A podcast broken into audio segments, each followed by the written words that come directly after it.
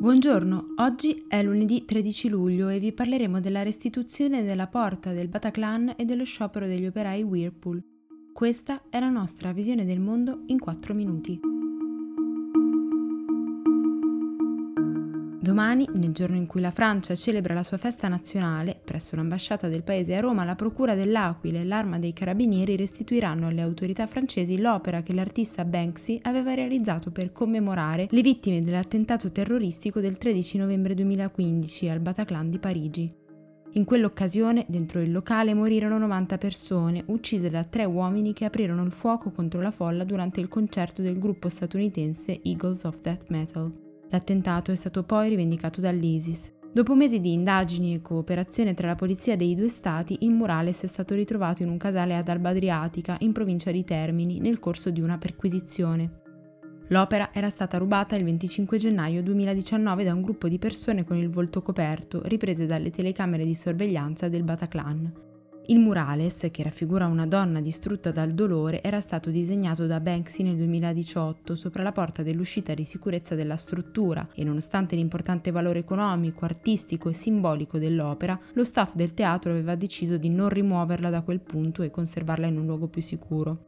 Sulla pagina Facebook, infatti, avevano spiegato che qualsiasi spostamento ne avrebbe fatto perdere il senso strettamente legato all'ambiente in cui si trovava. Per venerdì il coordinamento nazionale Whirlpool di FIM, FIOM e WILM ha proclamato uno sciopero nazionale per contestare la chiusura dello stabilimento di Napoli e chiedere il rispetto del patto siglato nell'ottobre 2018. Questo prevedeva l'impegno dell'azienda a investire 250 milioni di euro in tre anni nelle sedi italiane, di cui 17 nel polo di Napoli, in cambio di incentivi, sgravi fiscali e ammortizzatori. Solo pochi mesi dopo, però, il 31 maggio 2019, Whirlpool annunciava di voler chiudere e vendere la sede napoletana, mettendo a rischio i 1400 posti di lavoro di tutto l'indotto e venendo meno al patto siglato col governo. L'avvertenza tra Whirlpool e lo Stato italiano è aperta ormai da più di mezzo decennio e da almeno un anno l'azienda tenta di chiudere il polo di Napoli per delocalizzare in Cina o in Polonia, dove la forza lavoro costa meno.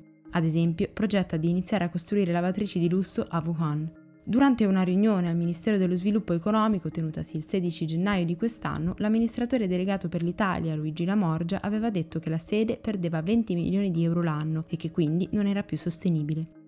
Dopo quel momento, come sappiamo, c'è stata la pandemia che ha aggravato la situazione e che ha messo in secondo piano le esigenze dei lavoratori di Whirlpool, anche perché Domenico Arcuri, a cui era stato affidato il compito di cercare un nuovo compratore, è poi diventato commissario speciale per l'emergenza.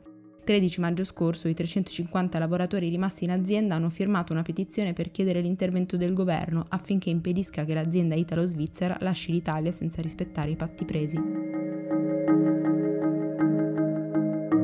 Per oggi è tutto. Da Antonella Serrecchia e Rosa Uliassi a domani.